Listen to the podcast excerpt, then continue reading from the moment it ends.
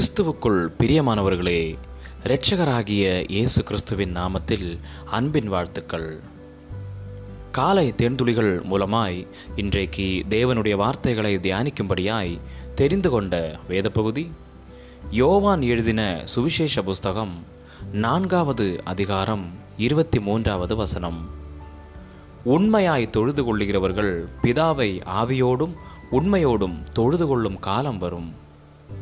அவளுக்கு திருசபைக்கு போவதற்கு கடைசியாய் ஒரு வாய்ப்பு கிடைத்தது. சபையின் அடித்தளத்தில் ஒரு சிறு குகையை அவள் அடைந்தாள். மெழுகுவர்த்திகள் நிறைந்த அந்த குறுகிய இடத்தில் தொங்கிக் கொண்டிருந்த விளக்குகள் தரையின் ஒரு மூலையை காட்டுகிறது. மார்பிள் தரையில் பதினான்கு புள்ளிகள் உள்ள ஒரு வெள்ளி நட்சத்திரம் இருந்தது. பெத்லஹேமில் இயேசு பிறந்தார் என்று பாரம்பரியமாய் நம்பப்படுகிற ஆலயத்தில் அவள் இருந்தாள். ஆனாலும் அந்த இடத்தை விட தேவன் மிகவும் பெரியவர் என்று நம்பினதால் எழுத்தாளர் ஆனி டில்லார்டு அந்த இடத்தினால் அப்படி ஒன்றும் பெரிதாய் ஈர்க்கப்படவில்லை. ஆனால் அது போன்ற ஸ்தலங்கள் நம்முடைய விசுவாச கதைகளுக்கு முக்கியத்துவம் வாய்ந்தவைகள்.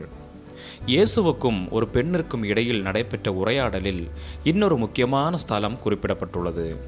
எங்கள் பிதாக்கள் இந்த மலையிலே தொழுது கொண்டு வந்தார்கள் என்று கெர்சோ மலையை குறித்து சமாரிய ஸ்திரீ கூறினாள் எருசலேமை புனித ஸ்தலமாய் கருதி அங்கே ஆராதனை செய்ய வேண்டும் என்ற யூத முறைமைக்கு முரண்பாடாய் சமாரியர்கள் கிறிஸ்தவ மலையை புனிதமாய் கருதினர்.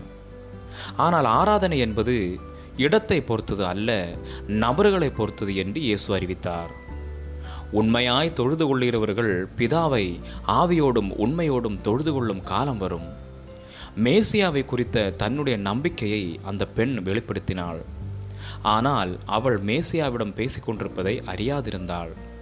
அதற்கு இயேசு உன்னுடனே பேசுகிற நானே அவர் என்றார். தேவன் எந்த மலைக்கும் பூகோள நிலப்பரப்பிற்கும் உட்பட்டவர் அல்ல. அவர் எங்கும் நிறைந்திருக்கிறார்.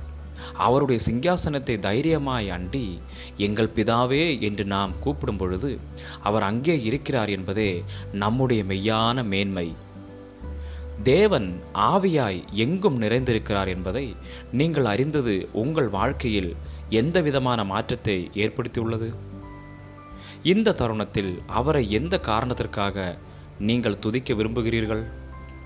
ஜெபிக்கலாம். அன்புள்ள பரலோக தகப்பனே நான் எங்கு இருந்தாலும் என் மீதுள்ள உம்முடைய நிலையான அன்பிற்காகவும் கிருபைக்காகவும் இரக்கத்திற்காகவும் நன்றி செலுத்துகிறேன். இயேசு கிறிஸ்துவின் நாமத்தில் ஜெபிக்கிறேன். எங்கள் ஜீவனுள்ள நல்ல பிதாவே. ஆமேன் ஆமேன். God bless you all